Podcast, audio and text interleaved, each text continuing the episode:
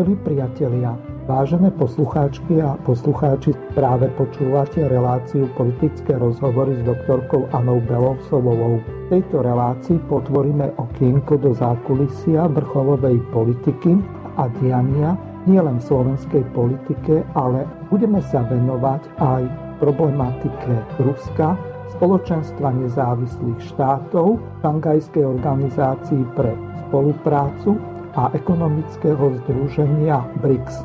Bohaté skúsenosti pani doktorky Belousolovej určite budú rozšírením vášho poznania, najmä v oblasti zákulisia a intrik v politike. Takže máte sa na čo tešiť.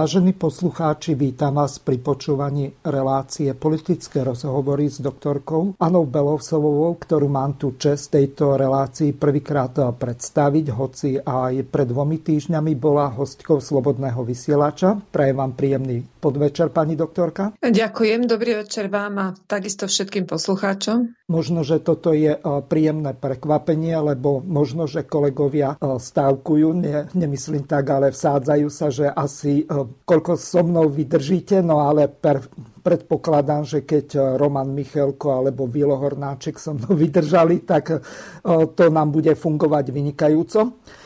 Prvá... Tak viete, otázka by mohla byť aj z druhej strany, koľko to vydržíte vy. Dobre, fajn. Ideme na to, čo je predmetom dnešnej relácie. Momentálne prebieha rukojemnická dráma, ak to môžeme vôbec nazvať, tu v Bansko-Bystrickom VUC a hľadá sa, že kto je vlastne zodpovedný za to, že nechodia autobusy alebo chodia v nejakom krízovom režime. Takže e, vypočujeme si e, dva názory proti strán. E, našiel som jedno celkom dobré video, len tam išli grafy a titulky, tak som to nahovoril, aby to bolo jasné aj v tomto audioformáte, že o čom to vlastne bolo. Ja som vám samozrejme tieto linky poslal, takže prvá ukážka.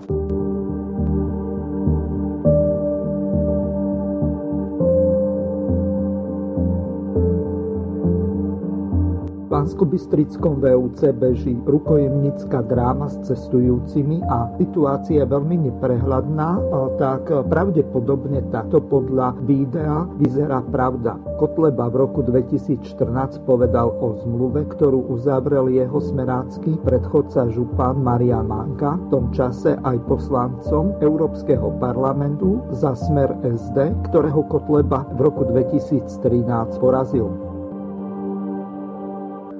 Boli sme spolu pri schvalovaní rozpočtu.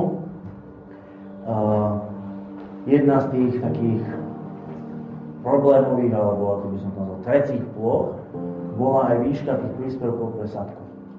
Táto sú, no, veď vy nemáte pôvod so sadkou, ale problém je v tom, že my sme so sadkou mali rokovania o tom, že my im zdvihneme tú sumu, akože čo im sme schopní alebo ochotní zaplatiť, výmenou za podmienku, že otvoria, otvoria podmienky zmluvy, ktorá dnes je platná, tak, aby bola výhodnejšia pre kraj.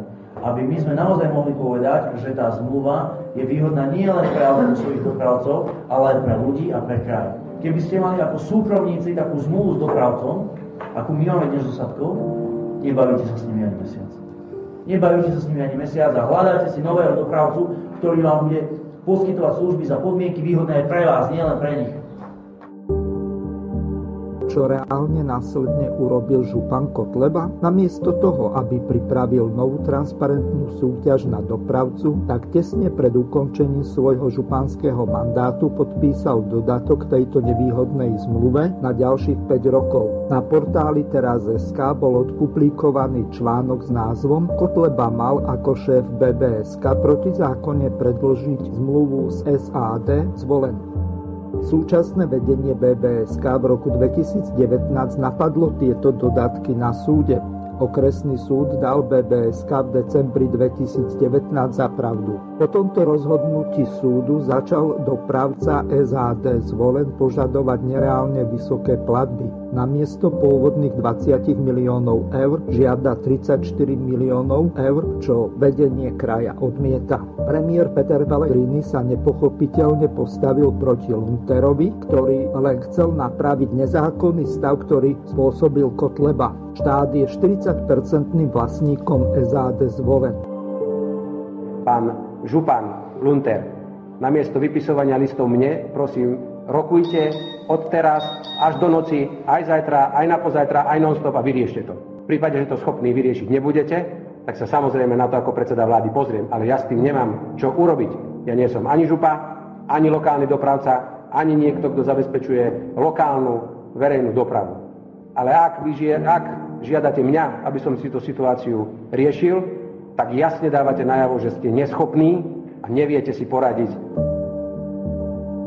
Prečo ale Peter Pellegrini nechce pomôcť župe v spore s dopravcom, ktorý si robí z občanov rukojemníkov? Lebo v predstavenstve SAD zvolen je Pellegriniho blízky priateľ z detstva Adrian Polóny lebo členom dozornej rady SAD zvolen je okresný predseda Smeru Miroslav Čelár, bývalý asistent Martina Glbáča a kamarát a tiež bývalý asistent Petra Pellegriniho lebo podpredsedničkou predstavenstva je Mária Ondrejčáková Šeligová, sestra Adriána Polónyho, manželka Černákovca Michala Ondrejčáka.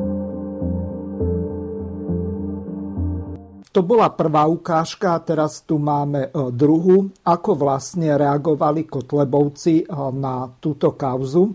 Ospravedlňujem sa poslucháčom za zníženú kvalitu zvuku, nakoľko to bolo len dohraté k tomu pôvodnému videu, kde tá kvalita bola taká, aká je, čo ma mrzí. Vážení spoluobčania, volám sa Jozef Šimko a som primátorom mesta Rimavskej soboty a zároveň tretie volebné obdobie poslancom bansko samozprávneho kraja. Kým počas pôsobenia pána Kotlebu vo funkcii župana bansko kraja sme dokázali znížiť úverové zaťaženie kraja o viac ako 38 miliónov eur, tak naproti tomu za dva roky, odkedy je županom pán Lunter, sme dokázali zase navýšiť úverové zaťaženie kraja o 25 miliónov eur. Dovolí si povedať, že ani raz sa nestalo, že by počas pôsobenia pôsobenia pána Kotlebu vo funkcie župana nešli dopravné prostriedky, to znamená, že autobusy. Musím povedať, že tzv. kotlebové dodatky sme v zastupiteľstve bansko samozprávneho kraja schválili jednohlasne, lebo do financovania dopravy priniesli kontrolu a poriadok. Kotlebom vyrokované dodatky boli tak výhodné, že ich podporili aj poslanci, ktorí v zastupiteľstve Kotlebu ako župana neznášali. Vážení obyvateľia bansko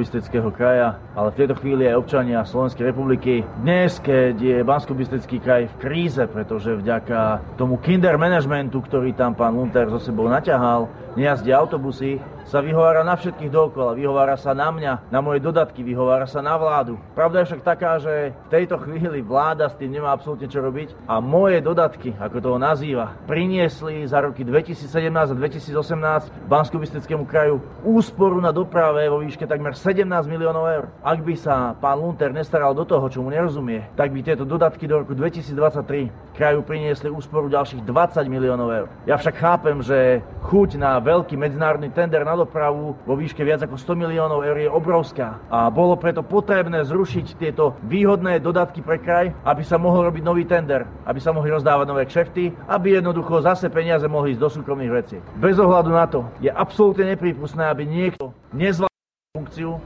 vystavil obyvateľov kraja takému ohrozeniu, že nebudú mať pravidelnú dopravu, že sa nebudú môcť zo svojich bydlísk dostať k lekárovi, do školy alebo do práce. Keďže povinnosť zabezpečiť dopravu v kraji nemá prevádzkovateľ, nemajú to autobusári, ale je to povinnosť samozprávneho kraja a samozprávny kraj na čele s Lunterom si túto povinnosť nesplnil, podali sme trestné oznámenie pre podozrenie z trestného činu všeobecného ohrozenia. Um, takže Počuli sme dva názory podľa zásady Audi alteram partem, to znamená, dali sme sa vyjadriť obidvom stranám, e, dokonca e, všetkým vrátane premiéra Pellegriniho. Pani Belousová, teraz máte nezávidenia hodnú situáciu okomentovať to a zaujať váš postoj politicky. Viete čo, môj postoj nebude ani postoj politický, ale skôr by som povedala logický, alebo postoj občana, ktorých je čím ďalej asi na Slovensku menej a menej, teda občana, ktorý nedôveruje politikom a teda nemá svojich vytipovaných politikov a preto ich e, slova posudzuje tak, ako sa dá roz, s rozumom, chladným rozumom a objektívne. Vy ste použili veľmi pekný výraz, že vlastne ide tu o rukojemnícku drámu. A skutočne e, vlastne e, si treba položiť, no je každému jasné, že rukojemníkmi sú občania. Teda sú občania, ktorí majú problém dostať sa do práce a tak ďalej. E, normálne sa pohybovať e, po kraji. Ale e, treba si odpovedať aj na otázku, že koho sú vlastne rukojemníkmi. Viete, každý z tých troch, sme si vypočuli ukážky, hovorí, že chybu, je, chybu, chybu urobil ten druhý, alebo vinníkom je ten druhý. No, po uh, životných aj politických skúsenostiach by som určite nečakala, že niekto z nich príde a vysype si aspoň taký popolník popola na hlavu a povie si, že chybu urobil on. E, čiže otázka stojí, že e, vlastne koho sú rukojemníci. Oni sú nie rukojemníci len toho dopravcu, pretože ten dopravca využíva situáciu a vie, že teraz v predvolebnom období uh, bude tlak a že sa mu môže podariť teda zachovať zmluvu, ktorá je nevýhodná, tak ako to povedal Kotleba v úvode, ale nič s ňou nerobil, k tomu sa dostaneme ešte za chvíľočku a ktorá teda mu naháňa ďalšie peniaze, pretože vlastne, ak tam bolo povedané, že z 20 tisícov, ktoré boli plánované, že sa budú tomu SAD zvolen doplácať tento rok, to má byť 34 miliónov eur, tak to nie sú skutočne malé peniaze. No a keď som si analyzovala teda tie vyjadrenia jednotlivých politikov, tak e, ak dovolíte, by som sa k tomu vyjadrila. Tak v prvom rade ja si myslím, že tu vlastne sa ukázalo v malom to, čo sa deje v slovenskej tzv. veľkej politike. Že sú pekné veľkohubé reči a v konečnom dôsledku nikto nie je vinný, ak sa niečo zle stane, nikto nie je vinný s politikou, ale všetko si to vyžerie ten volič alebo občan. Čiže občania jednoznačne sú tu uh, rukojemníkmi predvolebného zápasu. Lebo myslím si, že keby táto kauza vypukla, keby teda tie obdobia uh, končenia zmluv aj tých dodatkov a vlastne sa neprelínali s volebnou kampaňou do parlamentných volieb, tak by okolo nebolo také halo a nesnažil by sa každý z toho ryžovať politický kapitál. Teda poďme k tomu najskôr teda, že sa to začalo odvíjať po nástupe Kotlebu. Tam ste mali veľmi pekný úryvok z roku 2014, keď nastúpil Kotleba po Mankovi, teda Manka bol nominant Smeru a podpísal nevýhodnú zmluvu. Sám pán Kotleba hovorí, že tá zmluva je nevýhodná, a že oni budú rokovať, aby zmluva, zmluva bola výhodná aj pre kraj. To znamená, že doteraz nebola vôbec výhodná pre kraj a môžeme z toho dedukovať, že Smerák Manka podpísal totálne nevýhodnú zmluvu pre bansko kraj. Ani by som sa tomu veľmi nedivila po všetkých tých kazách, ktoré majú Smeráci na sebe prilepené. E, prešlo 5 rokov a ku koncu svojho volebného obdobia v roku 2019 Čiže za celých 5 rokov pán Kotleba nevyrokoval žiadnu novú zmluvu, ale vlastne na konci volebného obdobia predložil dodatok, alebo nejaké dodatky, bolo ich viacej, e, ktorými sa vlastne táto zmluva predlžila na 5 rokov ďalších. Čiže e, ja by som mala logickú otázku, že čo motivovalo pána Kotlebu k tomu, keď v roku 2014 horkokrvne bojoval za to, že tá zmluva je zlá, že je nevýhodná pre kraj, že je jednostranne výhodná pre dodávateľa služieb, teda prepravcu. Čo ho motivovalo k tomu, že vlastne tými dodatkami tú zmluvu predložil a teraz vlastne e, dal tomu zapravdu aj súd, keďže súd vlastne e, vyniesol rozsudok, podľa e, ktorej táto zmluva je zlá, alebo ako to tam bolo formulované, No a mala by sa prehodnocovať. E, čo ho k tomu prinútilo? Že tak zmenil stanovisko. Viete, e, No a v tej ukážke, kde vystupoval pán primátor Šimko a ešte nejaký e, z Kotlebovej... Bol to pán Suja a pán Kotleba, to boli ďalší dvaja. Tak pán Suja Poslanci. povedal, teda neviem, prečo pán Šimko tam plietol, že za čias Kotlebu ako predseda VUC sa znížilo úverové zaťaženie kraja. No ono to nesúviselo s tou zmluvou, to bolo úplne od veci, čiže urobil také mini PR rýchlo na Kotlebu, lebo to úverové zaťaženie bolo za celý kraj. Tá zmluva bola stará a pokračovala po starom, čiže ak očerpávala veľa peňazí za Manku, tak očerpávala veľa peňazí aj za Kotlebu.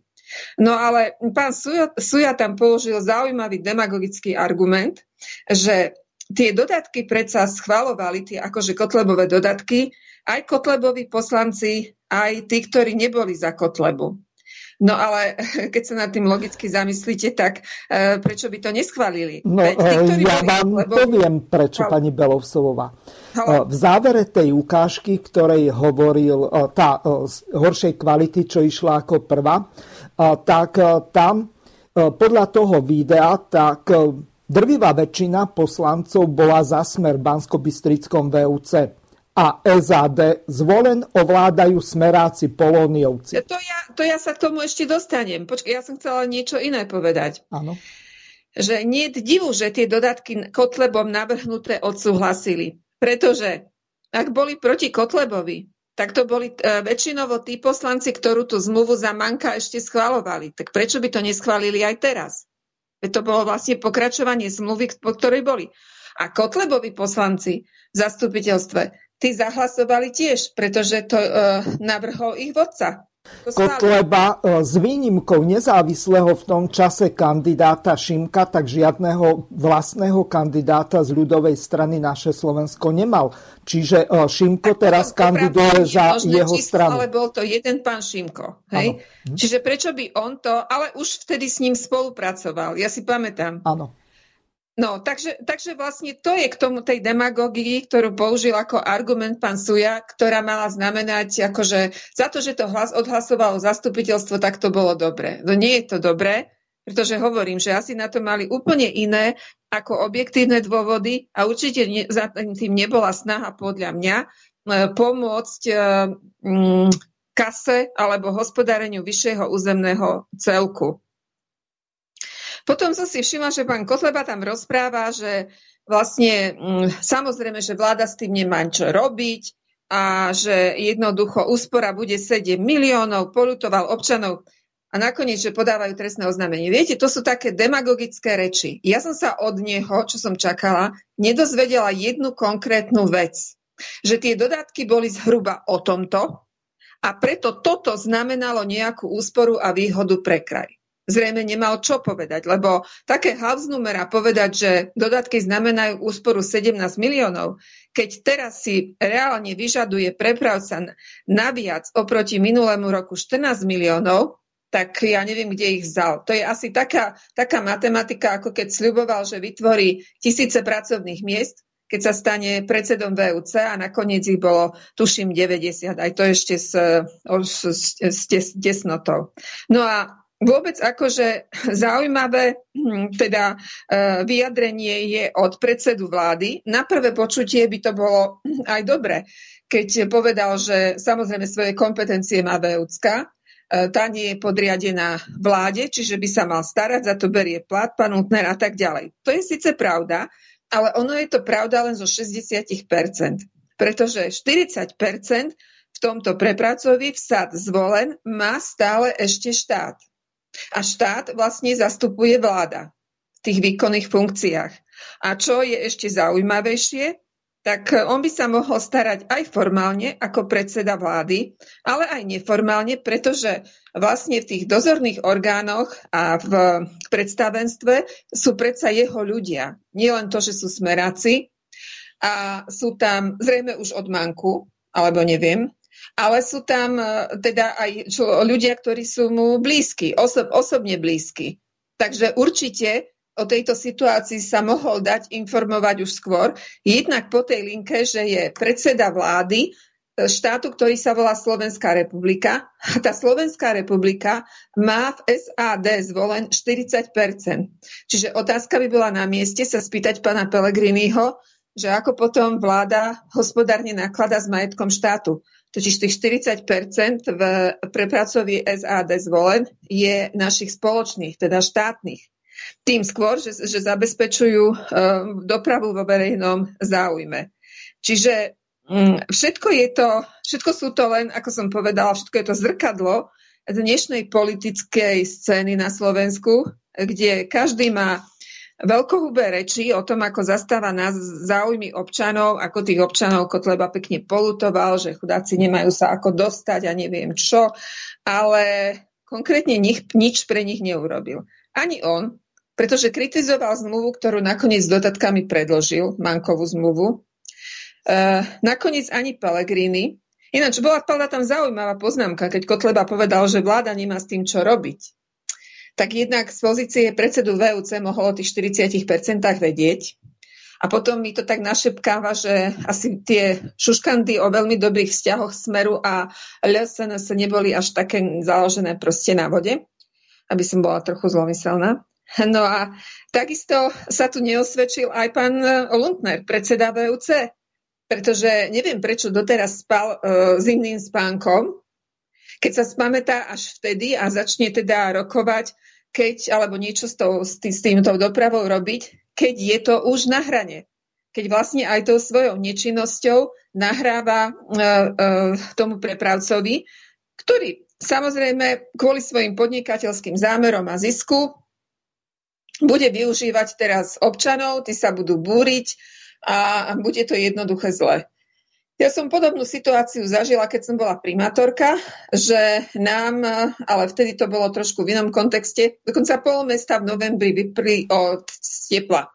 Tiež skupina podnikateľov, ale to bolo len na pár dní. Čiže to sa veľmi rýchlo dala dokopy, pretože som, občanom som vysvetlila, kto je vinný a hrozili im protesty, ak nie niečo horšie pred práve tou teplárenskou spoločnosťou. Čiže chcem len poukázať na to, že vlastne tá firma to využije vždy na tlaky, ak môže sa dostať väčším peniazom. Prečo by to nerobila, zvlášť teraz.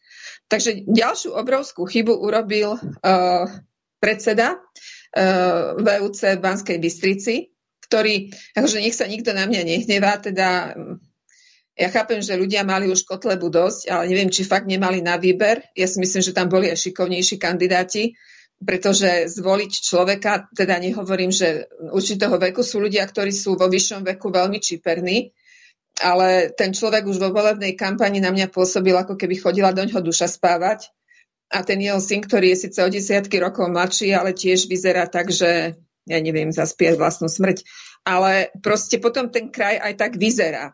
Ale to už je na vec občanov, pretože e, to, to, to, tých ľudí si tam zvolili. Jednoducho sklamali všetci traja. A myslím, že som dôkladne popísala, teda pre mňa dosť logicky, e, že prečo si myslím, že vlastne obeťou toho ešte zostreného politického zápasu v predvolebnej kampani sú zasa chudáci občania, ktorí vždy, vždy doplatia na takéto šachy.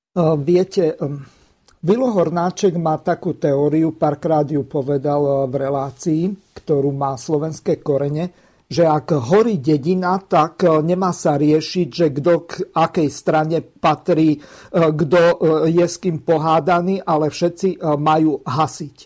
To znamená, že tu premiér nemal si umývať ruky ako Pilát, ja s tým nič nemám a nie je to môj problém, hoci tam má 40% a zvaľovať to, že úplne neschopní sú Lunterovci a že je to ich maslo, pre mňa toto je nelogický postoj vrcholného štátnika, ktorý je treťou ústavnou najvyššou osobnosťou v tomto štáte. Vy sa ako na to dívate? No ja som to už povedala, že ono to nie je logické, ale oni sa správajú tak, ako sa správali doteraz. Správajú sa stranicky a politicky egoisticky. Čiže sú to egoisti.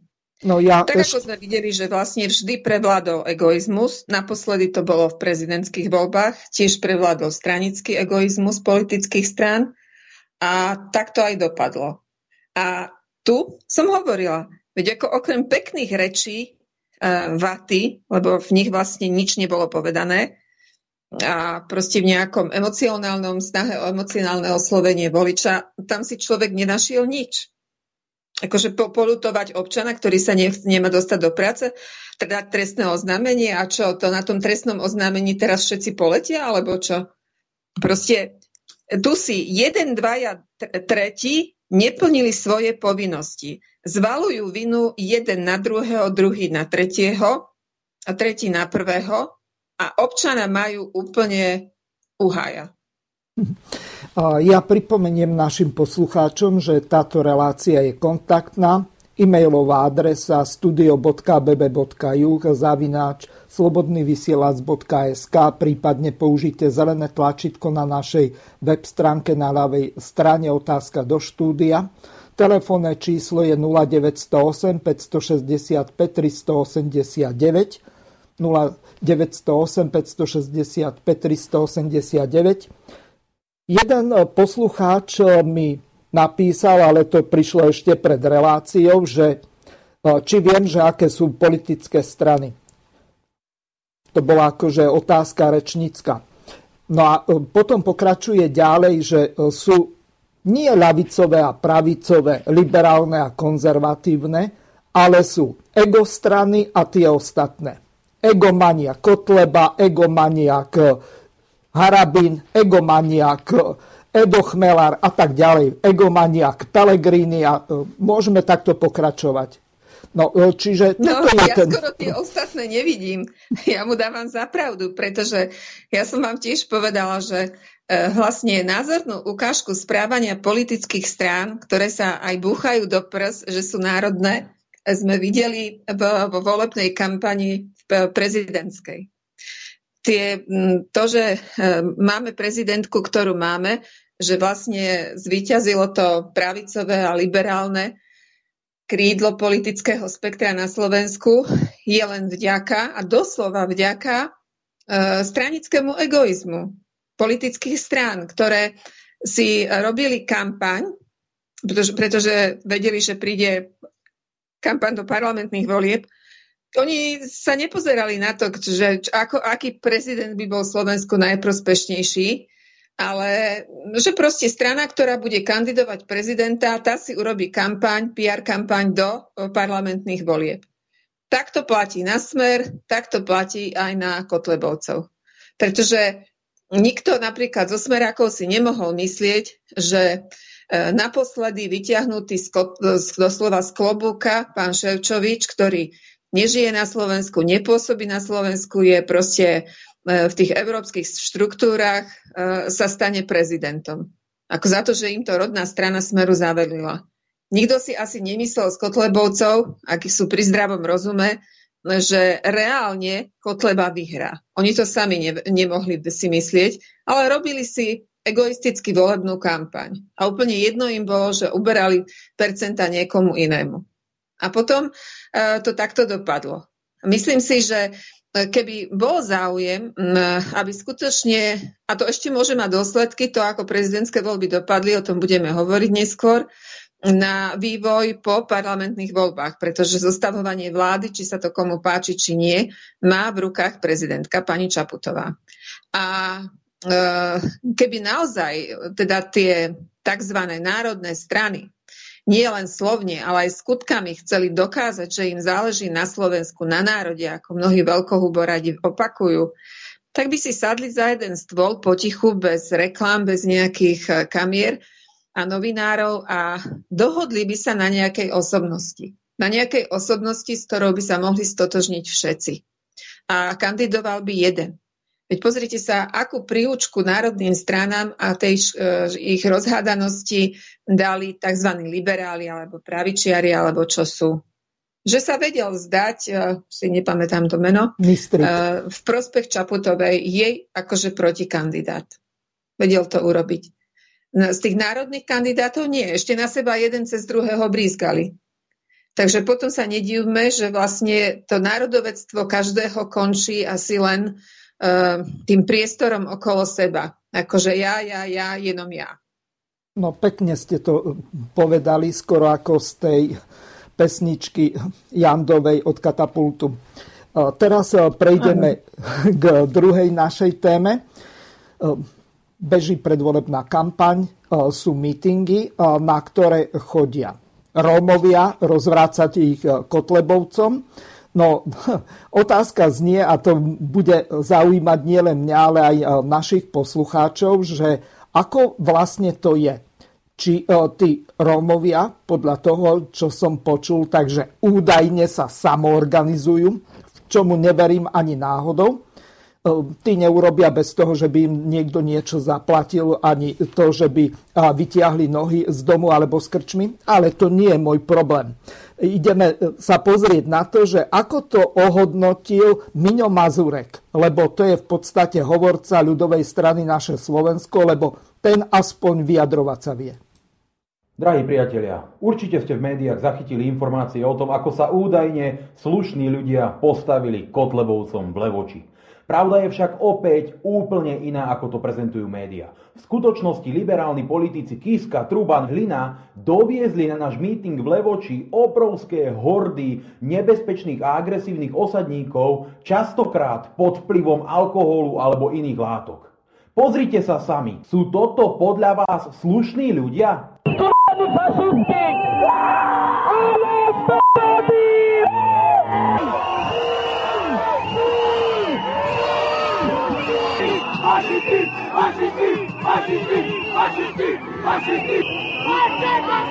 Kiska osobne s podpredsedami strán Progresívne Slovensko a KDH burcovali týchto nebezpečných osadníkov k tomu, aby rozbili náš míting. Je toto podľa vás prejavom demokracie? Fašista! Fašista! Fašista! Fašista! Ďakujem všetkým veľmi pekne na to, že ste prišli.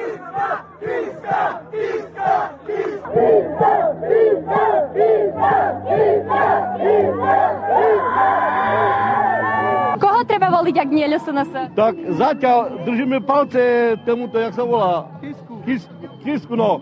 Aj napriek tomu, že sa vďaka liberálom na tomto našom mítingu nachádzali doslova stovky agresívnych asociálov plných nenávistí, vyzbrojených častokrát nožmi a kameňmi a pripravenými zautočiť, polícia odmietla na naše výzvy, aby zabezpečili verejný poriadok a vykázali narušiteľov tohto zhromaždenia konať. No jasné, a vy viete, keď niečomu dojde? No nie, no lebo tam nie je jeden, ani jeden policajt prítomný. Ani jeden jediný. Viete, ale to zatiaľ, zatiaľ sa tam nejaké domienky, dohady, Je tam, je ich tam asi 200, už sú tam priamo, narúšajú to, dobijajú sa, situácia je veľmi vyhročená a vy tam nemáte ani jedného jediného policajta. A ak čakáte na to, že k niečomu dôjde a potom to budete roztrhávať ten dáv, tak potom už bude podľa mňa neskoro, keď pár ľuďom dôjde k zraneniu. Nejaké domienky, dohady, dôjde k zraneniu. Keďže sa polícia rozhodla pomôcť Hlinovi, Kiskovi, Rubanovi v ich fašistickej snahe rozbiť riadne, legálne fungujúcej parlamentnej politickej strane ich meeting, pre bezpečnosť všetkých zúčastnených sme sa ho radšej rozhodli v danej chvíli zrušiť. Rušíme ďalší meeting, končíme, odchádzame preč, nemá to zmysel, nechceme ohroziť nikoho, záleží nám na bezpečnosti všetkých prítomných.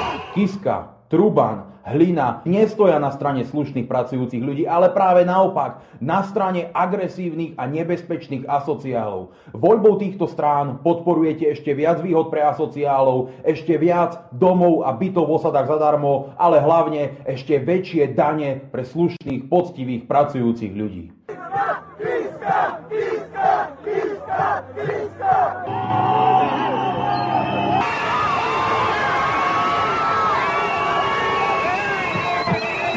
V ľudovej strane naše Slovensko si vážime demokraciu a rovnako všetkých slušných pracujúcich ľudí bez rozdielu. Sme v Smižanoch a stretol som tu pána, ktorý sa zúčastnil protestu v útorok v Levoči a chcel by som ho, sa ho niečo popýtať, čo by nám mohol povedať. Takže dozvedeli ste sa o tom na Facebooku, áno? Hovoríte na, verejnej, na verejnom Facebooku asi tej ľudovej strany naše Slovensko, Kotlebovcov, áno? A e, jednoducho ste cítili tú potrebu tam ísť a prezentovať svoj vlastný názor. Musíme niečo spraviť. Uh-huh. Musíme byť súdržní. Jasné. Koľko približne ľudí vlastne v vašej obce so Smižian tam išlo? 70 ľudí. 70? 70. A dokopy tam sa písalo... Čo, čo? No však keď, tam to, to sme sa strelili po obciach. Dobre, a išli ste normálne verejnou dopravou, alebo ste šli autami vlastnými? Vlastnými autami som išiel. Čiže, čiže s vlastnými autami. Tam išlo potom nejakých 20 aut. 20. Dobre, pozerám, obec máte krásnu, akože ľudia domčeky vybudovali sami však. A boli tam aj nejaké transparenty, čo sa týka. Čiže tie ste si vyrobili doma všetci. Áno. Áno. E, videl som, že tam bol aj pán Kiska. A vy ste, vy ste ho... Bol, bol tam. Bol tam. Hej, čiže vlastne to bola taká spoločná akcia. Bol tam ešte viacero politikov aj z iných Áno. politických strán. Truban tam bol. Aj, aj pán Truban dokonca? Alebo ako, sa, ako ste sa tam cítili? Tak sme doma, zo pár kilometrov, 11 kilometrov, zo Smižan dole. Potreba si myslí, že Romovia nie sú súdržní. Však nech príde aj do Smižen. Dávame mu odkázať Smižančania, aby prišiel do Smižen. Aby sa pozrel, jak, jak bývame. Nielen tie chatrče, čo na východe sú, že tam kameruje, tam ide robiť poriadky. Tu nech príde. Dobre, môžem si to na, nasnímať za, za pár záberov, aby, aby videl, ako sa Smižano žije. Hej. Takže Čo sa je... týka, a čo sa týka tej demo, e, toho mítingu, tam my sme nemali žiadne mačky, žiadne kamene. My sme nešli na bitku, len si vybojovať svoje práva. Áno, dobre. Sme proti nacizmu a proti fašizmu. Môžem sa spýtať, akože, prečo si myslíte, že pán Kotleba je hm, fašista, alebo čo také, aké, aké činy To vlastne? je ideológia od Hitlera, to však... Ešte sa tu nájde nejaký odvážny človek, čo by mohol mi niečo povedať. Takže, No, prosím. Tak boli ste tiež na tom mítingu? Nebol, nebol. Neboli ste. No ale aký máte názor na toho pána, ktorého teraz Na toho spomínate? pána úžasného Kotlebu? No. Tak aký názor mám? Bo čo sa týka pána úžasného Kotlebu, on má na všetko riešenie, čo sa týka rómskej otázky. E to je fašista, fašistický. On je expert na to, aby mladých ľudí blamutil. Cigáni nechcú robiť pre Boha živého. Nech sa spamätá ten asociál. My sme asociáli všetky, čo sa hlásia k nemu, sú asociáli. Lebo my, Rómovia, chceme robiť. Lenže bohužiaľ nemáme na to, aby nás zamestnali. Ja si k tomu čo mám dodať? No takže vypočuli sme si dva názory e, Kotlebovcov a kameramana pre hlavné správy Igora Jurečku, skálneho voliča ľudovej strany Naše Slovensko, takže ťažko povedať, že by Igor bol nejaký zaujatý a nadržiaval Rómom. No, pani Belovsová, opäť ťažká otázka. Ako je to podľa vás? Kto je vlastne tým organizátorom? Organizujú to úžerníci, platí to e, Šerež, alebo Progresívne Slovensko, Kiska, alebo kdokoľvek, alebo naozaj e, sa snažia to samoorganizovať, lebo mám aj tretí názor, ale e, ten prehrám neskôr. Nech sa páči, máte slovo. No viete, ja nie som nejaký arbiter medzi tými dvoma rozhádanými stranami, kohutmi. A celé mi to pripadá také, že vlastne na problémoch východného Slovenska si pred voľbami aj Kotlebovci, aj Truban, Kiska a ďalší išli robiť kampaň. A vlastne, ako sa hovorí, že jeden je za 18, druhý bez dvoch za, 12, za 20, alebo že pozri sa, kto to hovorí. No. Tak pán Kiska z pozície prezidenta nerobil nič. Ako, to hovorím úplne vážne. On sa nepretrhol ani ako prezident, lebo pokiaľ sa dobre pamätám, tak jeho pracovný týždeň bol trojdňový a vo vypetých situáciách, napríklad keď e, bol zavraždený novinár, tak ktorý tiež oddychoval niekde na, lyžia, na lyžiarských svahoch Alb alebo kde v haji, ani nepovažoval za potrebné prísť okamžite tak, ako by to robili pri takýchto tragédiách celospoločenského významu iní prezidenti. Pán Truban, ja ho nemôžem brať ani, ani nazývať ako politika, chápete, po, po človeka, ktorý um, o politike nemá ani šajnu. On dokonca nemá šajnu ani o reálnom živote, pretože ako sa dostáva do nejakých extáz cez drogy, ešte o tom robiť prednášky a tak ďalej. Celé to je, pozor, to je Truban, nie. Čiže ja, ja akože je, e, proste ich nemám dôvod hodnotiť. Halo? Áno, ja vás počujem veľmi dobre a zrejme. No, no a, a čo sa týka Kotlebovcov, tak to je voda na ich mlyn. Akože oni by boli, síce pán Mazurek tam veľmi akože emocionálne rozpráva o tom, že akí sú agresívni a neviem čo, ale veď im robia reklamu tým, že prídu na ich meeting kričať Romovia. Veď boli vo všetkých správach a zlá reklama je reklama je to téma, ktorú chceli, čiže vlastne to je, je voda na ich mlín. A ináč, akože ja som sa len usmiala, lebo ja som si pozerala aj tie videá, keď tam pán Mazurek hovorí o agresivite, no tak sú aj iné videá. Sú videá, ktoré zachytávajú priaznívcov e, z e, ľudovej strany e, na ich mítingoch, alebo napríklad to pamätné video z hlavnej stanice, kde už už chceli hodiť dlažbovú kocku po e, nejakej moslimskej rodine a Mazurek bol v čele tých krikluňov. Kričali tam veľmi vulgárne na tie ženy a tuším to vôbec ani neboli migrantky a nič im nerobili, boli tam s malými deťmi a neviem, či z Piešťan tam prišli na výlet alebo čo a uh, Mazurka tam až triaslo. Čiže to je chlapec, ktorý sa nevie reálne ovládať. Takže možno mu huba dobre ide, ale myslím si, že ešte odžitého nemá nič, aby rozdával kyblami rozumy naľavo napravo.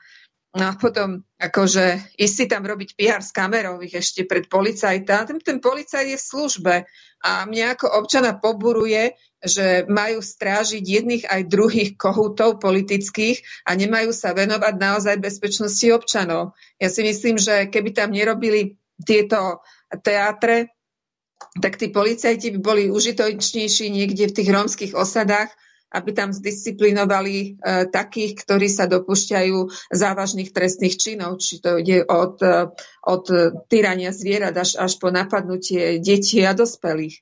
Čiže vlastne tam idú aj naše peniaze daňových poplatníkov, že musia robiť štafáž nejakým krikluňom na, na mítingoch a nemôžu plniť tú prácu, na ktorú myslím si, že policia je e, spoločnosti určená.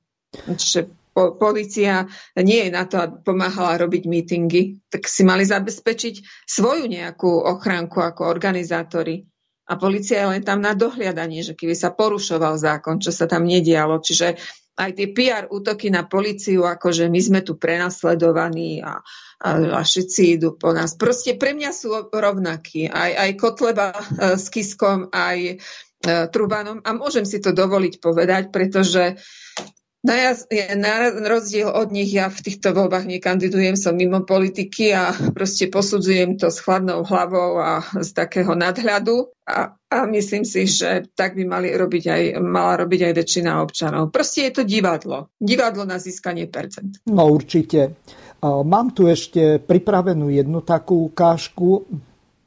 Odstupujúci e, kandidát e, z Harabinovej strany vlast pán magister Hricko, tak eh, sa vyjadril eh, pre jednu rómskú televíziu takýmto spôsobom a vypočujeme si tých názorov tam viacej, takže eh, nech sa páči. Už tretí deň sa Romovia mobilizujú cez sociálne siete spolu s progresívnym Slovenskom, aby ukázali, že fašizmus nemá na Slovensku miesto. Nebolo to ináč ani dnes tu v Košiciach, ale poďme sa najprv pozrieť do Sečoviec a do Sabinova. Pán Hlicko, vy ste aj kandidát do Národnej rady. Dnes ste prišli sem do Sečoviec podporiť našich Rómov a dokonca vieme, že tu bol aj meeting. Povedzte nám, boli ste na tomto mítingu, boli tam Romovia, ako ste celú túto záležitosť vy vnímali a ako ju vnímate? Ja som predovšetkým veľmi rád, že som mohol prísť na tento meeting. Ja som bol prvýkrát na takomto meetingu tejto politickej strany alebo tohto politického subjektu. Bol som veľmi prekvapený z toho, že aká ide prezentácia, aká, aká, aká terminológia sa používa. Bol som prekvapený z postoja z e, predstaviteľov tejto strany, ktorí takisto kandidujú v týchto parlamentných voľbách. A musím povedať, že som bol veľmi prekvapený z nízkej úrovne z dezinformácií a z takého, také, takej nejakej manipulácie s voličmi. Eh, ja to odsudzujem a priznám sa, že keby som mal moc v rukách, tak som jeden z prvých, ktorý tento politický subjekt okamžite zruší, pretože je nemysliteľné, aby sme v roku 2020 počúvali takéto názory, ktoré sme mali po- možnosť počuť na tomto mítingu, e, farizejské názory a aby sme zažívali v uliciach miest a obcí strach medzi ľuďmi, či už je to na strane Rómov alebo na strane majority, je nemožné takéto veci akceptovať a ja som považoval za nutné, aby som sem prišiel bez ohľadu na moju kandidatúru. Som občiansky aktívny človek, niekoľko rokov, od svojich 18 rokov pôsobím v problematike kvázi rómskej a snažím sa pomáhať ľuďom. A pre mňa e, je táto demagógia, ktorá sa roznáša väčšinou po východnom a strednom Slovensku, e, kontraproduktívnou a myslím si, že to nemá nič spoločné so slušnou politikou. A dôvod bol e, prísť preto, aby som ľudí podporil, aby vedeli, že som s nimi bez ohľadu na moju kandidatúru. A je mi veľmi ľúto, že naše deti, ženy, dôchodcovia musia počúvať takéto veci a musia sa báť chodiť po ulici, pretože dnes sme mali možnosť v Sečovciach zažiť jednu základnú vec. A to je to, že ľudia sa báli. Báli, čo ich čaká, neboli na to pripravení, nebol nikto, kto by im vysvetlil, o čo ide a v podstate s týmito mítingami prichádza do miest strach. A to sú veci, ktoré nemôžeme akceptovať v roku 2020 a tváriť sa, že to tak nie je. Ja som prišla do Sečoviec, priletela som z Anglicka, aby som podporila nas, našich sečovských Romov, pretože som takisto stade zo Sečovec a nedovolím, ani sa mi to nepáči, aby Kotleba tu prišiel a nadával nám do asociálov a že my využívame dávky a že my bereme dane, pretože 60 eur, ktoré dostávajú každý deň, si každý ráno chodia o 5. vonku pratať ulice, aby tie 60 eur dostali. A on nemá právo tu chodiť a nadávať Romom a kričať šeli ako do opic nadávať. To už nech skončí. Že nie sme žiadni extrémisti, že nie sme žiadni fašisti. Aby tu slušné ľudia mohli normálne žiť, slušné a bezpečné. Ale žiadne dávky z daní slušných ľudí nedostane. Pani Belovcová, zavolal nám posluchač, tak aby zbytočne dlho nečakal, tak má otázku na vás. Nech sa páči, ste vo vysielaní. Mhm, dobrý večer. Eh, chcem vás poprosiť, pani, že či ste náhodou nečítali dneska na hlavných správach jeden zaujímavý článok, Eh, odborník, je to na verejnú dopravu, Marek Modranský, ktorý je predsedom nejakého inštitútu pre verejnú dopravu Banskej Bystrici a on tam hovorí úplne iné argumenty a iné verziu tej situácie s verejnou dopravou, myslím prímestskou dopravou v okolo krajskom, no v okolo Bansko-Bystrickom kraji. A tam on uvádza, že vlastne tie dodatky, ktoré robil Kotleba, to vám hovorím, že ja nie som vôbec Kotlebovec, ale tam sa vyjadruje, že tomu sa vyjadrovalo krajské zastupiteľstvo, všetky komisie, ktoré do toho boli zainteresované, čiže finančná komisia, dopravná komisia a ešte niektoré iné, tie dodatky sa robili pod prísnym verejným dohľadom a oni s tým súhlasili a vlastne tam hovoria úplne iné verzie, ako vy hovoríte, že tým pádom vlastne toto trochu neguje. Takže bol by som rád, keby ste sa vy pozreli tento názor, ktorý on tam uvádza a potom môžete sa vyjadriť tomu, že či to je alebo nie je to pravda, čo vy ste povedali. Ďakujem pekne, do počutia. Do počutia. Tak ak môžem zareagovať, ja som bola tiež poslankyňou uh, vyššieho územného celku, aj keď Žilinského a v politike, aj tej komunálnej sa po, pohybujem dosť dlho, som poslankyňou v meste aj teraz, tak nehovorí nič iné ten odborník na dopravu, pretože uh, keď sa dávajú návrhy, napríklad dodatky zmluv alebo zmluvy, alebo vôbec materiály, oni musia prejsť komisiou, komisiami. Čiže e, zastupiteľstvo má zriadené určité odborné komisie pre dopravu, školstvo a tak ďalej, pre jednotlivé oblasti, ktoré spadajú vyššiemu územnému celku. No a keď sa to týka napríklad tejto, že zabezpečenie verejnej dopravy, tak to musí prejsť ako komisiami. Ale to, že e, sú e, vlastne e, odobrené, ešte neznamená, že sú výhodné. E, pre ten kraj. Pretože v tých komisiách sú ľudia, ktorí sú tam jednak poslanci, a t- o tých poslancov a ich motivoch možného hlasovania sme už hovorili, alebo sú tam potom um, vlastne nominovaní e, neposlanci, čiže odborníci. Ale to sa robí na základe poslaneckých klubov, ktoré fungujú v zastupiteľstve. Takže je jasné, že e, kto má prevahu v tom zastupiteľstve, tak má aj viacej členov v tých jednotlivých komisiách. Čiže ich sa týka tá istá motivácia, ktorú som spomínala e, pri poslancov. Čiže ak je tam viacej smerákov, ktorí schválili uh, zmluvu Mankovi, tak prečo by teraz boli proti nej, keď sa ide ešte predlžovať? Ja si myslím, že je tu veľmi dôležité, na čo ten uh, hospodársky, či ak si hlavných správach, ten odborník, ktorého pán, ktorý volal, nespomínal, a to je rozhodnutie súdu. Čiže roz, rozsudok súdu, zatiaľ prvostupňový, hovorí o tom, že tá zmluva je nevýhodná. A um, v tejto republike má určite rozsudok súdu návrh, ak bude právoplatný, teraz je ešte len prvostupňový, uh, nad rozhodnutím nejakej komisie, ktorá vo vyššom územnom celku má len hlas poradný. To, že niečo odobrí komisia, to nie je záväzné pre poslancov. To je len ako rada pre poslancov, čiže to je poradný hlas. Takže ja som posudzovala z tých faktov a skôr mi bolo podozrivé, že Kotleba nič konkrétne nepovedal, čo také geniálne do tých dodatkov dal.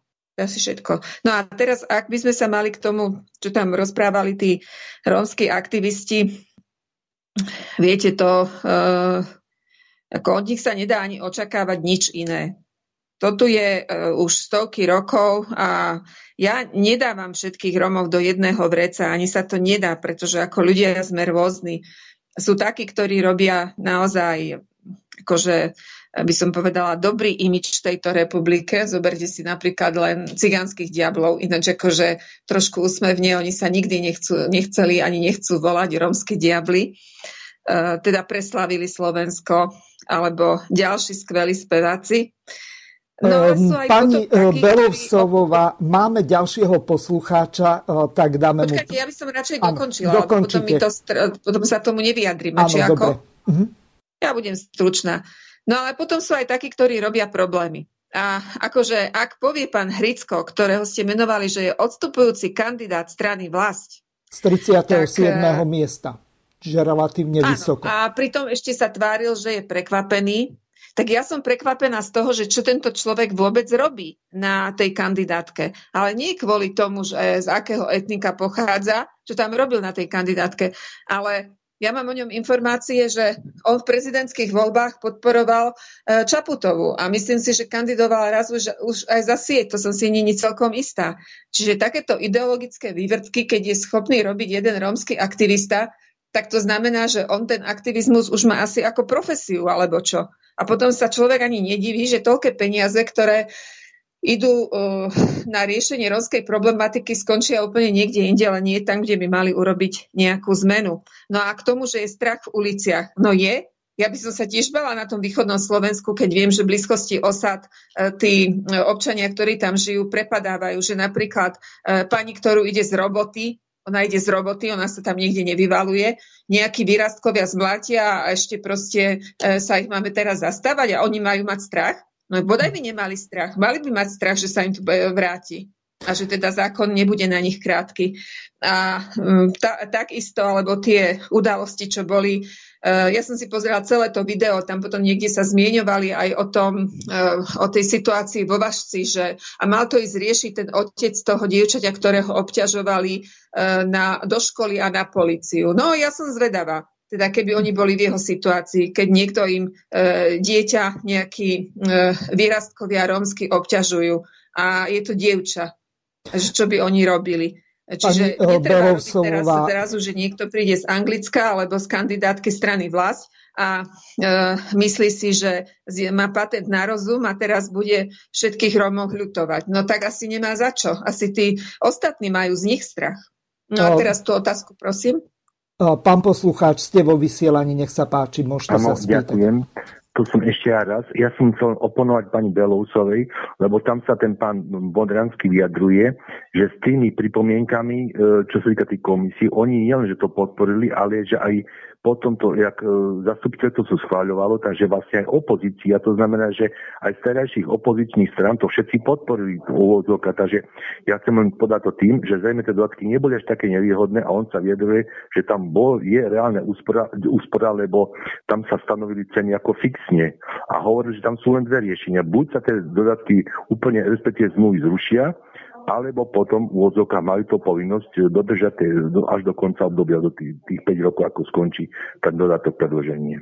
Tak len toto som chcel povedať, že zaujímavé je, že prečo vtedy podporili opo- opozičníci tieto dodatky a teraz to kritizujú.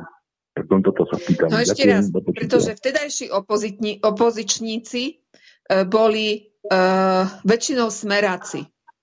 Boli to vlastne tí, ktorí podporili pôvodnú zmluvu a vlastne ja vychádzam len z logiky. Ja som tie zmluvy neštudovala. A súd, rozsudok súdu vlastne hovorí o tom, že tá zmluva je nevýhodná.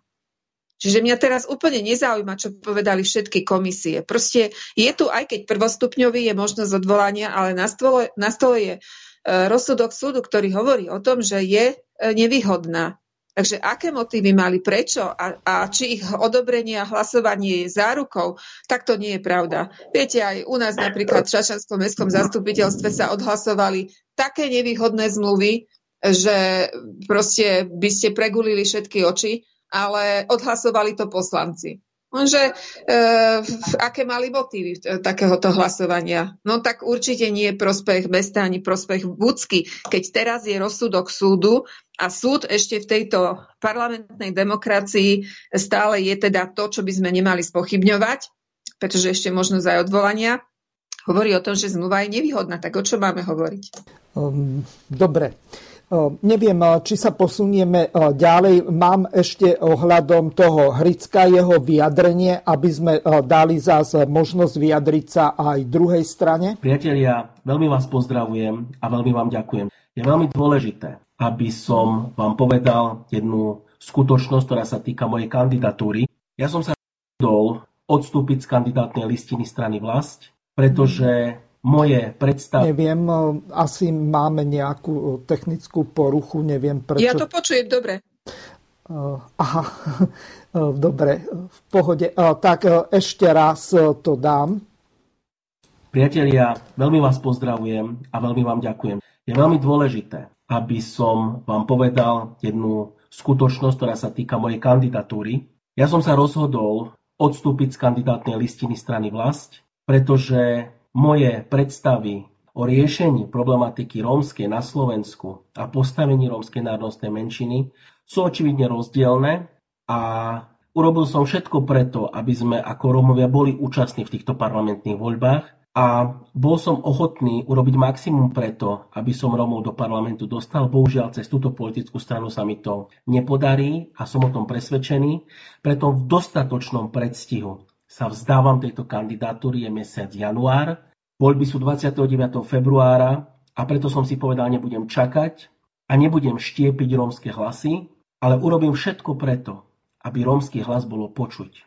Moje vzdanie sa kandidatúry neznamená odchod z politickej scény. Znamená práve opak. Teraz ešte viac začnem bojovať. Ešte viac začnem kričať. Pretože nie len kultivovaným a slušným spôsobom sa dajú veci posúvať dopredu. To si uvedome, priatelia.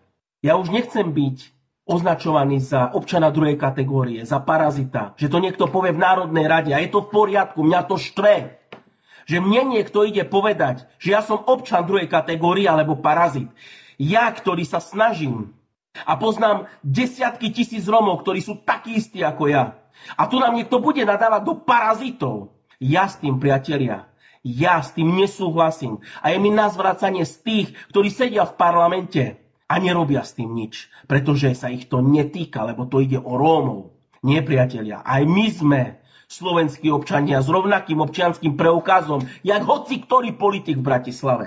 Priatelia, preto odstupujem, preto nebudem kandidovať a budem ešte aktívnejší, budem občiansky aktívny. Budem spolupracovať s ľuďmi, ktorí si to zaslúžia, ktorí si to vážia a ktorí chcú naozaj pomôcť Rómom. Ja nebudem štiepiť rómske hlasy. Pozrite, čo sa stalo. Všetci Rómovia kandidujú po všelijakých politických stranách. Ktorá politická strana sa nás Rómov zastane? Ktorá? Žiadna. Pre všetkých sme len také nejaké pokusné myšky, ktoré ukazujeme, keď to treba. My tu máme aj Rómov, my tu máme kandidátov. Ako im pomáhajú?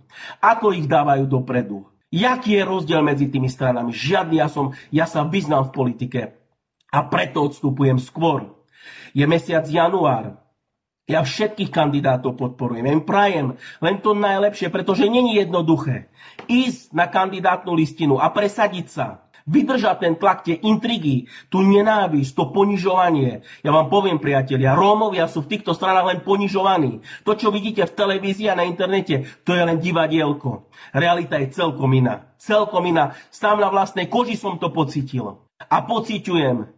Mňa nikto neobalamutí rožkom. Je január a odstupujem preto, aby so mnou nikto nemanipuloval, nevyužíval ma, aby naše romské hlasy nikto nevyužíval. Lebo ja nepotrebujem byť, hovoriť si len poslanec. Ja idem pre Rómov kandidovať. Ja pre Rómov toto robím. Pre našu národnostnú menšinu. A ja tých Rómov raz dostanem do toho parlamentu. Ale ja určite nebudem účastný procesov, ktoré majú poškodiť Rómom. Jednoducho odstupujem a nebudem kandidovať a začnem spolupracovať s ľuďmi, ktorí si to zaslúžia. No, pani Belosovová, opäť eh, veľmi ano. ťažká situácia pre vás. Vy eh, to budete mať vždy náročné v týchto reláciách z toho dôvodu, že každý je tu diskriminovaný. či už Kotlebovci, či Rómovia, či Maďari, každý. Ale kto sa zastane nás, obyčajných Slovákov, to fakt neviem. Viete, mňa napadlo, že také slovenské porekadlo alebo príslovie, a to hovorila moja babka, že kto plače, treba ho ešte vybiť. ja si myslím, že presne tak, tí, čo tu vyplakávajú, ktorí sme doteraz menovali, tí by mali ešte poriadne dostať, lebo sa im nič zle nedieje, práve naopak. A tí, ktorí sa najmenej ozývajú, to sú tí, ako sa povie, že tá slušná väčšina. Tá slušia, slušná mlčiaca väčšina. Čiže to nie sú ani tí, ktorí by volili Kotlebu, ani tí, ktorí by volili, Kisku, Trubana a nie sú to ani rómsky aktivisti. No, než vrátim sa k tomu pánovi, lebo on vie veľmi Hrickovič, ako sa volá. Andrej. On vie veľmi plamene rozprávať. Ako som povedala, bol na kandidátnej listine nestrany vlast tak vedel, že hadám svojprávny človek si uvedomí, kde ide, na čo tam ide, prečo tam ide. Veď kandidovať za nejakú politickú stranu to nie je len tak, že šup sem, hop tam. A potom uh, ja som mala nejaké informácie, teraz akože neberte ma za slovo, neviem, či sú pravdivé, že on v prezidentských voľbách podporoval Čaputovú ako prezidentku a on alebo jeho brat bol na mm, kandidátnej listine strany sieť, tak mne to pripadá trochu divné aj akože ako pán Harabin zostavoval vlastne túto svoju kandidátku, akože a proste ako keď e, psíček s mačičkou uh, išli piesť tú tortu a nakydali tam jedno cez druhé a nakoniec sa to jesť nedalo. Ono to potom asi aj tak dopadne. Uh, no a len mi nebolo jasné, teraz mi trošku začína svítať, keď tam opakoval niekoľkokrát, že nechce štiepiť rómske hlasy. Uh, že, či to nebolo vtedy časovo, že to nie, nie, nie je spolu, Takto, nesúvisí spolu, toto je keď Truban s progresívcami začali proste hrať rómskou kartou. Hmm. Či neodstúpil práve preto, lebo ten pán tam potom, že v závere spomína, že ide, keď sa tak naštartoval, spolupracovať s ľuďmi, ktorí sa snažia o to, aby teda niečo pre tú rómsku menšinu urobili. Viete, tak e, to, aj k tej organizovanosti tých, tých uh, antimeetingov, uh, že či to, či to naozaj vtedy nezačal, ako po internete volajú, uh, že nový cigánsky Vajda bývalý prezident, organizovať tieto svoje pluky cez uh, takýchto aktivistov.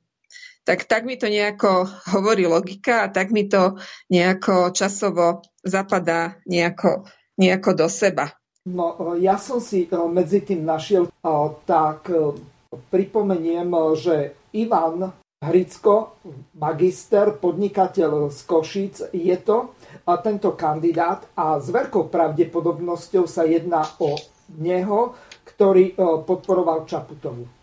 Áno, ja, ja som to tiež tak počula. Mm-hmm, Neviem, či problém. dokonca nebol aj trestne stíhaný, ale to už akože nechcem klebetiť, o, lebo nie, to nemám ja isté. si ho zavolám do tejto relácie, lebo mňa to bude veľmi zaujímať e, z toho dôvodu, že tu máme špecialistu na romskú problematiku, Eh, prezidenta eh, nezávislého policajného odborového zväzu, pána Klučarovského. A ja ich pozriem obidvoch do relácie a uvidím, že na koho strane je pravda. Z toho dôvodu, že pán Klučarovský, on nie je zaujatý proti Rómom, on im dokonca sa snaží aj nejakým spôsobom pomôcť a samozrejme obrovské množstvo mal odhalenej e, tejto rómskej kriminality, čiže on ako vyšetrovateľ bol vysoko efektívny a jeden z mála ľudí, ktorý sa v tomto orientuje a pozná, že kde naozaj je problém. Lebo on to vždy nazýva. Problém je v úžerníkoch, priekupníkoch s týmito volickými hlasmi a tak ďalej. Teraz otázka znie, že e, či tento pán, magister Ivan Hricko, bude mať odvahu prísť do tej relácie a vysvetľovať v konfrontácii s pánom Vojtom Kulčarovským, že ako sa veci vlastne majú. No takže týmto, ak nás pán Hricko počúva, tak e, je pozvaný do relácie možno, že už o dva týždne. No, pani Belovsová, čas nám, čas nám neúprosne uniká a my by sme sa mali dostať k tomu, o čom sme hovorili už pred dvomi týždňami, aspoň rámcovo. Vy ste napísali jeden článok, kde e, veľmi dobre hoci neviem, či ústavne, zdôvodňujete to, že zrejme nastane patová situácia a hrozí reálne nebezpečenstvo, že pani prezidentka môže vymenovať úradnícku vládu. Ja som si pozrel tam tie články 115, 117, 119 Ústavy Slovenskej republiky, ale mňa a našich poslucháčov zaujíma váš názor. Nech sa páči. No, ja len zopakujem, teda to mi vychádza z logickej úvahy, že e, pani prezidentka Čaputová reprezentuje po, pred voľbami aj po voľbách určité hodnoty. Tie deklarovala úplne jasne. To je v prvom rade vernosť Európskej únie, jej hodnotám a vernosť a oddanosť paktu NATO. Pretože ak ste si všimli, tak e, to nebýva zvykom, ale hneď po jej inaugurácii sa jej dostalo prijatia na najvyšších miestach eh, tých, týchto inštitúcií a bola prijata teda na, najvy, no, ak som bola na najvyššej úrovni a dokonca aj tie štáty, členské štáty, ktoré sú rozhodujúce v Európskej únii, tam bola prijata takisto. Eh, čiže ona tu nie je len tak. Akože vieme, že tu nie je na, na, len tak a nie je tu na chvíľu. Čiže pripadá mi úplne cestné, že by vlastne vymenovala vládu, v ktorej by boli napríklad e, zástupcovia ľudovej strany naše Slovensko. Ona síce v ostatnom rozhovore, myslím, že na televízii, televízii Markiza, povedala, že dostojí tým ústavným a demokratickým princípom a že keby napríklad Kotlebovci vyhrali, tak ich tak pozve samozrejme na rokovanie aj Kotlebu, ale pozvať neznamená, že e, vlastne on sformuje vládu. Pretože ja si to celkom dobre ani neviem predstaviť. Viete, môže získať aj 20%, ale stále akože to nie je vola 80% voličov. A potom, čo sa dozvedáme o ľudovej strane, e, ako naše Slovensko, ja dopredu hovorím, že nie som ich volič, ani nikdy by som ich nevolila, Uh, takže, a to nehovorím zo zaujatosti, ale preto, lebo si myslím, že ak niekto sa stotožňuje s určitými um, nacistickými symbolmi a určitou nacistickou retorikou a ľuďmi, ktorých to, ich, to reprezentujú, tak to nemá ani s demokraciou nič spoločné. Takže si neviem ani predstaviť, že by niekto z tých zvyšných strán, keď tie prieskumy už teraz sa nedajú brať vážne, pretože to sú house numerá, každý si nahadzujú, aké chce, že by niekto z tých zvyšných strán uh, teda išiel do vlády s, s, s ľudovou stranou naše Slovensko.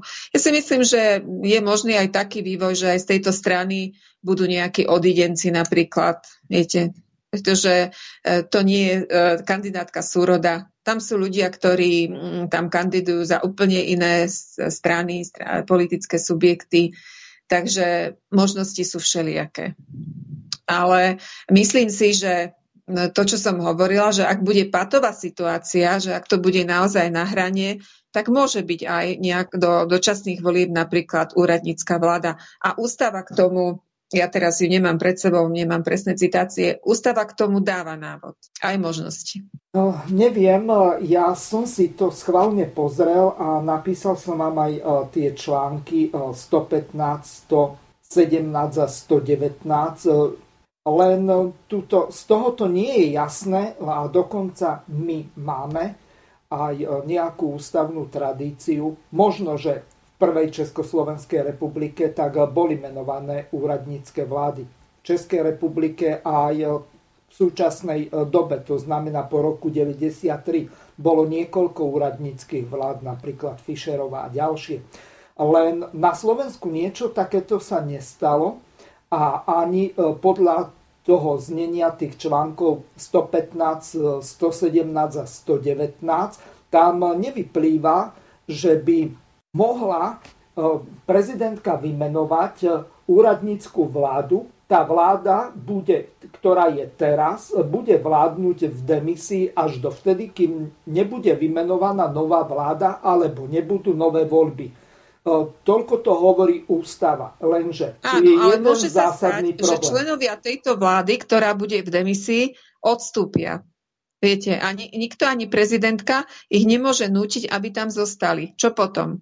No, lebo tie podmienky, za ktorých môže vládnuť vláda v demisii, sú veľmi oklieštené, takže de facto im odíde obrovské množstvo právomoci, takže tá vláda, tak ako keď to bolo v tom čase, keď padla Radičovej vláda, tak oni to upravili tak, že Fico to nazval, že môžu kúriť a svietiť. Čiže de facto nebudú rozhodovať o ničom, a, alebo takmer o ničom. Bude sa v nejakom krízovom režime udržiavať ten štát v nejakých tých základných kontúrach, lenže na čo je nám potom taká vláda, ktorá de facto nevládne, len berú tam platy a nerobia takmer dohromady nič a ešte tie štátne aparáty na tých jednotlivých ministerstvách a vládni úradníci a všetko ostatné, tak e, kvôli čomu by to takto malo fungovať? No jednoducho prezidentka môže poveriť niekoho vedením ministerstva. A aj pri tých oklieštených kompetenciách to bude vlastne plniť funkciu vlády. A keď ste hovorili o tej nejakej ústavnej či neústavnej tradícii, viete, čo sa mení. Ani prezidentku sme tu nemali ešte a máme. No len no, zákon. Čiže všetko je, všetko je možné a bude sa to diať podľa zákona. Uvedomte si, že z, vlastne tieto voľby, keď si zoberiete aj možnosti, ktoré občan má, ako čo, koho čo môže voliť, tak ja som to v jednom svojom príspevku prirovnala k jedálnemu lístku, ktorý je plný skazených jedál. A teraz hladný človek si má vybrať a niečo zjesť. No hoci čo z toho zje, tak bude vedieť, že aj tak mu z toho bude zle. Asi tak vyzerajú tie naše parlamentné voľby a tak dopadnú. Proste dobré riešenie neexistuje. Nech by ste sa snažili hociako. A to je dané už tou ponukou, ponukou politických strán. Teraz e, vychádzajú prieskumy, kde mnohé strany to majú ako na veľmi nahnuté. Ehm, strana vlast asi s tými, keď sa potlka v prieskumoch, ktoré si nedávajú robiť oni, pohybuje medzi dvoma, troma percentami, tak myslím si, že um, zázraky sa robia vo Fatime, ale nie na Slovensku. Pri volebných urnách sa do parlamentu nedostane. Strana uh, SNS to má tiež nahnuté. Takže um, ďalej ešte dosť akože na hranie SAE, SAS podľa niektorých prieskumov. No a tých odrobincoch ani nehovorím. Čiže keď si zoberiete, čo bude v parlamente, ako, no tak potom len uvidíme, že ktoré vojnové sekery sa zakopajú, zakopajú ktoré nie. Možno dokoniec nakoniec dôjde k zbrataniu aj takých odvekých nepriateľov. Prečo nie? Veď pred týmito voľbami sme si nedokázali predstaviť, že Slovenská národná strana padne do objatia Belu Bugára a stalo sa to tak doslova do písmena. Takže bude to naozaj uh, situácia, ktorá bude na hrane. Uh, ak tá, ja teraz len všeobecne poviem, ak tá vláda bude z množstva politických subjektov, tak platí pravidlo, že čím väčšia, väčší je počet členov koalície, tým je tá koalícia nestabilnejšia. Čiže ja hovorím, že Týmito voľbami sa de facto nič nerieši, lebo začne obdobie destability, nestability na Slovensku. Také obdobie, aké tu naozaj od vzniku od 93. nebolo. Pretože tu sú tak proste uh, rozdelené tie nejaké bojové priekopy, no ale môžeme sa dočkať aj prekvapení.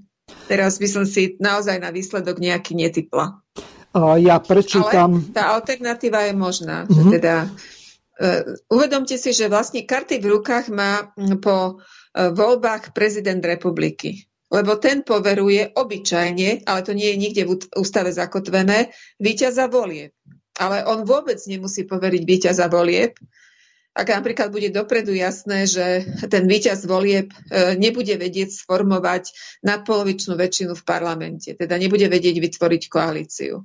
Možno to bude vedieť tá strana, ktorá bude menšia, lebo to sa už dá odčítať z volebných výsledkov. Čiže nič prezidentku nezavezuje k tomu, že musí dodržať tú nepísanú tradíciu. Ona to aj kvôli svojej popularite môže urobiť, že najskôr pozve víťaza volieb, ale dopredu bude vedieť, že ten víťaz volieb akože vlastne nič nemôže. No a potom vlastne v tom ďalšom ostáva na to, že vlastne sa vedú aj zákulisné rokovania a že je niekto našepka, že práve tento by vedel sformovať väčšinovú vládu. A určite sa dočkáme potom preskupovaní poslancov, vždy sa nájdú takí, ktorí sa vyvezú na nejakej strane a potom, keď sú už v parlamente, zrazu sa im rozbrieždi, že sú nezávislí. Hmm. Budú sa rátať duše jednoducho. A 76 rozhoduje. Áno. Ja som si medzi tým našiel ten článok číslo 117, o ktorom som hovoril a tam sa píše toto. Vláda podá demisiu vždy po ustanovujúcej schôdzi novozvolenej Národnej rady Slovenskej republiky, Vláda však vykonáva svoju funkciu až do utvorenia novej vlády. Čiže toto je dikcia ústavy článku 117. Teraz z tohoto nevyplýva, že by mohla prezidentka vymenovať tú úradnícku vládu. Lenže, tak ako som povedal v tom predchádzajúcom stupe, tie kompetencie sú tak oklieštené, čo môže tá vláda robiť v demisii, že de facto ani nevládne. To je len udržiavanie nejakého krízového stavu v republike. A keď sa napríklad pozrieme do susednej Českej republiky, tam prezident Zeman povedal, že on nechá Babiša vládnuť dovtedy, v demisii, kým nebude vytvorená nová vláda. Babiš vyhral voľby 28%. No a e, samozrejme bez e, komunistov by nebol schopný e, zostaviť vládu, tí ho tam tolerujú, respektíve hlasujú za tie vládne návrhy. A toto je celý ten problém, že či niečo podobné sa nestane, že komunistov nahradí ľavý extrém, pravý extrém a že Kotlebovci budú tolerovať napríklad Ficovú vládu. Aj taký uh, variant je možný, alebo taký vývoj, lebo naozaj to by sme teraz museli mať kryštálovú gulu a z nej predpovedať. Len ak ste spomínali Čechy, ja si pamätám, že tie rokovania o zostavení vlády tam trvali veľmi, veľmi dlho od volieb. Že to boli dlhé mesiace. A tu sa to môže stať tiež. Proste ja si myslím, že žiadna z tých strán, ktorá práve dobojuje Eh, parlamentné voľby sa nebude ponáhľať do predčasných volieb ako krajného riešenia a že sa budú snažiť byť niekde aspoň pri koritku blízko aj formou napríklad tichej podpory. Lebo zase asi ťažko si niekto dovolí uh, zobrať uh, Kotlebovcov do otvorenie do koalície. To si neviem predstaviť ani smer. No, v tom prípade by sa podľa všetkého smer rozpadol. Uh-huh. Len v Čechách, tak e, podobná strana, hoci e, to je prirovnanie veľmi neadekvátne, tak je SPD Tomia Okamuru ktorí e, tiež vrieskajú o cigánskych asociáloch a útočia na to, že berú dávky, ale v Čechách je diametrálne odlišná situácia. V Čechách nie sú zavedené nutené práce na odrábanie sociálnych dávok. V Čechách dokonca je doplatok do trhového nájomného v prípade e, príspevku na bývanie. U nás je to stanovená ja fixná suma 56 eur, čiže e, porovnávať sociálny e, systém v Čechách a na Slovensku je nebe a dudy. No to isté, pretože, ale ako môžeme, myslím si, že ani tá politická scéna nie je ako u nás, pretože tam taký extrém neexistuje a už je úplne odveci porovnávať Okamuru s Kotlebom. To je ako nebe a dudy. Jasné, veď ale e, v tom zmysle som sa vyjadril. No len teraz e, otázka znie, ak e, tieto voľby dopadnú patovo, to znamená, že ani e, tí e, liberáli a neokoni nebudú schopní e, zostaviť vládu, budú mať menej ako 76 mandátov.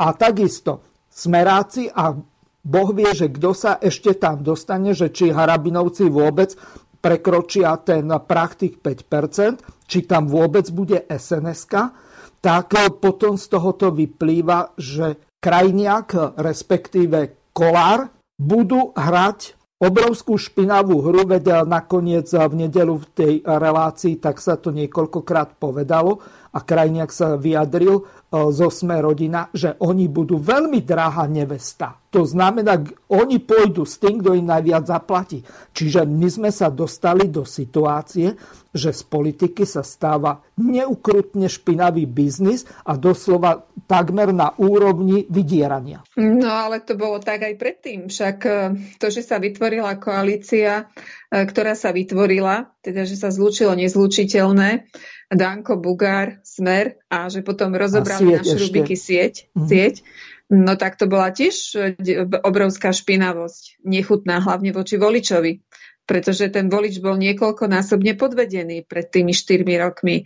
Predsa Danko sľuboval, že e, s Maďarmi nikdy ešte kolujú tie jeho videka, že proste e, Bela Bugár je taký a hen taký a nakoniec mu liezol do zadku a padal do objatia.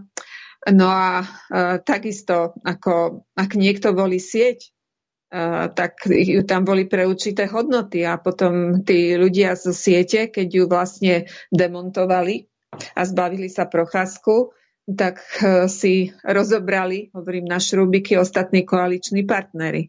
Tak to je tiež amorálne, lenže ako vidno, čím ďalej tým viac je tá politika nie morálna. A už s morálkou nemá absolútne nič spoločné. Takže aké piruety sa budú diať po týchto voľbách, naozaj ťažko povedať. Ja si myslím, že bude aj dosť odchodov z jednotlivých poslancov zo strán. Aké budú ich motívy, to nech si ako umný posluchač domyslí. Budú hovoriť teda, že je to určite záujem Slovenska, bla bla bla ale bude za tým určite niečo iné. Si pamätám, ako Matovič, keď začínal, vtedy vyletel s vytreštenými očami pred médiá a neviem, za Sulikom bol, že mu niekto ponúkal 10 miliónov za to, ak um, Neviem, odíde, či dokonca ak, 20, nie. Alebo 20, pardon, to som ho ako Pocenila. hodnotila. Áno, áno, potom to zobral späť, pretože vlastne zabudol, že takéto niečo je vlastne trestný čin Korupcia. že jeho povinnosťou je, mm-hmm. je, to, je, je to hlásiť. Potom povedal, že to bola len sranda nejakého kamaráta. Tak som zvedavá, koľky z tých poslancov potom budú mať takýchto srandovných kamarátov. Ale to sa asi nedozvieme, to len budeme vedieť výsledky tej hry škatule, škatule, hejbejte sa. V tejto súvislosti, keď sme hovorili o tom predchádzajúcom zostavovaní vlády, tak v podstate politika sa nerobí teraz už ani v Bratislave, ale v Šamoríne. Zo Šamorína je Bega, Bela Bugar, zo Šamorína bol Rado Procházka, zo Šamorína alebo z blízkeho okolia je Andrej Danko, on už v Revúcej, či kde býval, už dávno nebýva. Takže v podstate niečo takéto sa môže veľmi ľahko stať, ak sa Maďari e, dostanú, to myslím ako most hit e, do parlamentu. Že zás budú zákoly. Ja si myslím, že oni sa nedostanú. Ako to, nie, nie, ja som povedala v úvode, že sa nechcem hrať na vešticu, ale myslím si, že ako uh, most hit uh, natoľko sklamal svojich voličov, uh, pretože nič pre nich reálne neurobil na južnom Slovensku. Áno a, a je taký hybrid, že už sám nevie, čo je a také stanoviska, že chce proste hrať na všetky strany, že sa nedostanú. A Maďari sú natoľko rozdrobení, veď pozrite, koľko majú politických strán, že uh, tých voličov je tu len určitá skupina, presne kvantifikovateľná, tak uh, tie hlasy, keď sa rozdielia, tak to je problém. Mm-hmm. Aj tých národne zameraných voličov je tiež len uh, určitá časť. A všetkých voličov máme stále len 100%. A pozrite si, koľko strán kandiduje a každý by chcel. Takže ja si myslím, že na jedno budú tieto voľby dobré, že sa to trochu vyčistí a že jednoducho sa ukáže, že aspoň v časti, že kto si čo zaslúži. Pretože to, čo predvádzali súčasné strany vládnej koalície, viete, sa hovorí, že ako prečo Kotleba má toľko percent. Ja si myslím, že on nerobil nič. Ani nemusel, pretože zaň ho robili e, strany vládnej koalície, aj tie opozičné. On mohol len sedieť, ukázať sa, halo, tu som, a zbierať hlasy z nechutených voličov z toho, čo predvádzala vládna garnitúra tými svojimi všelijakými kšeftami a stíhačkami a také kauzy, hen také kauzy, tam sa vynorilo rozkrádanie a, a gorila a neviem čo a uniky z Kočnerovej trémy, ktoré hovoria priamo o korupcii, video z generálneho prokurátora. Proste ten človek je z toho znuten, teda zhnusený, doslova na šablu. A potom si vyberie teda akože strúcu alebo na schválu, alebo si myslí, že asi to premaluje na schvál na ružovo, že taký Kotleba niečo, neuro, niečo urobí. No neurobi nič. A zistia to ľudia veľmi rýchlo. No. Pretože tá strana už dávno nie je neštandardná, je štandardná. No a keď teda uh, chcú rozmýšľať o tom, že kto je uh, na vine, že tu rastie táto krajina právica. No v prvom rade sú to politici, asi nie tí občania. Tí občania ale majú toľko starostí denných, že jednoducho nemajú čas sledovať to všetko dopodrobná a proste nevidia do toho. Ja dosť často si píšem s ľuďmi a aj sa zapájam do diskusí napríklad na Facebooku. Za mňa tam nepíše nikto iný, len ja. To môžem všetkých uistiť. Mm, takže e, to by ste sa divili, čo sú ľudia schopní ospravedlniť. Ja dala som tam napríklad pripomienku o Sviečime, to bolo včera výročie tak uh, samozrejme, že alebo o Kremničke, kde gardisti spoločne s nacistami strieľali aj svojich, svojich občanov, či židovských, rómskych alebo Slovákov. A zdravili sa pozdravom na straž. A včera bolo v, v televízii, že jeden z kandidátov, teda tých Kotlebovcov, bol odsúdený práve teda prvostupňovým súdom za tento pozdrav. No no, Ľudia mi tam píšu také sprostosti, že normálne rozmýšľam, že e, teda, či nás tu už posypujú nejakým práškom, prepačte, alebo niečo, že ľudia hlúpnú, že veď Hitler sa zdravil dobrý deň a dobrý večer, že aj tie pozdravy zakážeme. To si dospelý človek ani nevie uvedomiť, že je rozdiel bežný pozdrav a pozdrav, ktorý je oficiálnym pozdravom nejakej nacistickej organizácii ako High Hitler alebo na stráž, že sa stra, stra, stražili gardisti, aj keď treba ten pozdrav na stráž vznikol a používali ho, ako by tam niekto mudrý napísal, treba skauti. No ale určite ten uh, kotlebovský poslanec nie je obdivovateľom um, skautov z prvej Československej republiky, to dá rozumnie. Čiže oni sa bežne medzi sebou takto zdravia. Hoci tí ľudia vedia, alebo my aspoň mali vedieť, veď e, ako je to všade dostupné, hovorí sa o tom, čo všetko napáchali nacisti. Čo napáchali aj gardisti. A čo to, čo to robili svojim. Čo, to, čo znamenala arizácia, chápete? A oni sa budú, títo mladí ľudia, cynicky zdraviť týmto pozdravom na straž, keď vedia vlastne, e, koľkou krvou je on zmáčaný.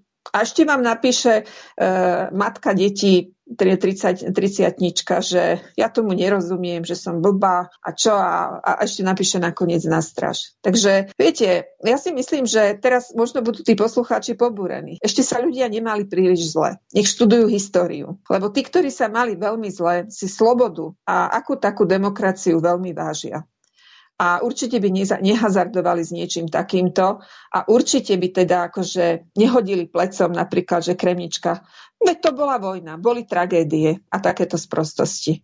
Tak to je tým ospravedlnené alebo čo? Proste začíname byť naozaj národom, ktorý má problém s čítaním, s porozumením a s chápaním súvislosti.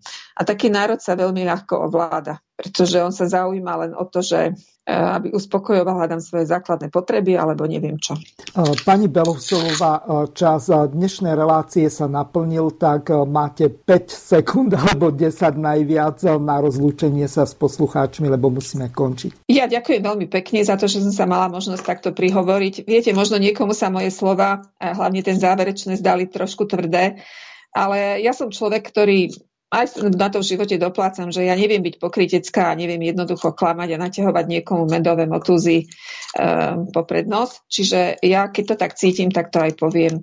A hovorím, že toto obdobie je dosť ťažké, nechcem nikoho strašiť, ale bude ešte ťažšie. Ale ako mi povedal jeden veľmi rozumný človek, ktorého si vážim, že nikto nám predsa nesľuboval, že to budeme mať ľahké. Takže asi tak na záver optimisticky. Ďakujem veľmi pekne, bolo mi cťou, že ste boli hosťom Slobodného vysielača. Lúčim sa s vami a aj s našimi poslucháčmi. Do počutia. Majte sa pekne, do počutia. Vysielací čas dnešnej relácie veľmi rýchlo uplynul, tak sa s vami zo štúdia Banska Bystrica Juh lúči moderátor a zúkar Miroslav Hazucha, ktorý vás touto reláciou sprevádzal. Vážené poslucháčky a poslucháči, budeme veľmi radi, ak nám zachováte nielen priazeň, ale ak nám aj napíšete vaše podnety a návrhy na zlepšenie relácie lebo bez spätnej väzby nebudeme vedieť relácie zlepšovať, za čo vám vopred veľmi pekne ďakujem. Do počutia. Táto relácia vznikla za podpory dobrovoľných príspevkov našich poslucháčov.